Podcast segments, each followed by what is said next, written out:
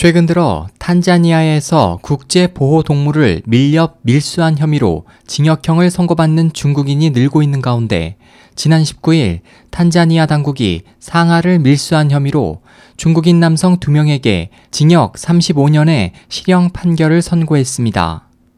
탄자니아 국영매체에 따르면 지난 2010년부터 자국에 장기 체류하고 있는 중국인 남성 2명은 자택에 700여 개의 상하를 은닉한 혐의로 경찰에 체포됐습니다. 암시장에서 상하의 소비자 가격은 50억 탄자니아 실링 약 26.5억 원을 넘습니다. 당초 법원은 피고에게 징역 35년의 실형 또는 벌금 543억 5천만 실링 약 287.8억 원 중 선택하라고 했지만 피고들은 벌금을 지불할 수 없어 최종적으로 징역형이 확정됐습니다. 보도에 따르면 두 사람의 집에서 압수된 700여 개의 상아는 아프리카 코끼리 220여 마리분에 해당하며 지난 2010년부터 13년까지 4년간 탄자니아에서 밀렵된 코끼리의 약 4분의 1에 해당합니다.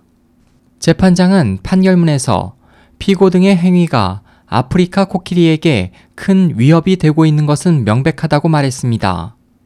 지난해 10월에도 동아프리카와 중국을 잇는 상하 밀수 네트워크를 운영해 상하의 여왕이란 별명을 가진 66세의 중국인 여성이 체포됐습니다.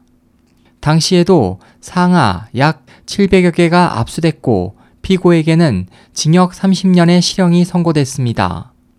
이후 코플소 뿔을 밀수한 중국인 4명도 탄자니아 당국으로부터 각각 징역 20년을 선고받았습니다.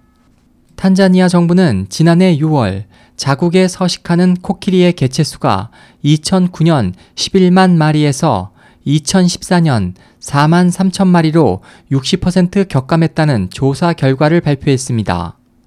코플소의 개체수도 급격하게 줄어 멸종의 위기에 직면한 상태입니다. 런던에 본부를 둔 환경보호단체 EIA는 이전에 탄자니아는 불법 거래되는 상하의 세계 최대 공급원이며 중국은 밀렵되는 상하의 최대 수입국이라고 지적한 바 있습니다. 뉴욕타임스도 중국인 밀수업자가 이미 탄자니아에서 거대 밀수 네트워크를 구축하고 있다고 보도한 바 있습니다. SOH 희망지성 국제방송 홍승일이었습니다.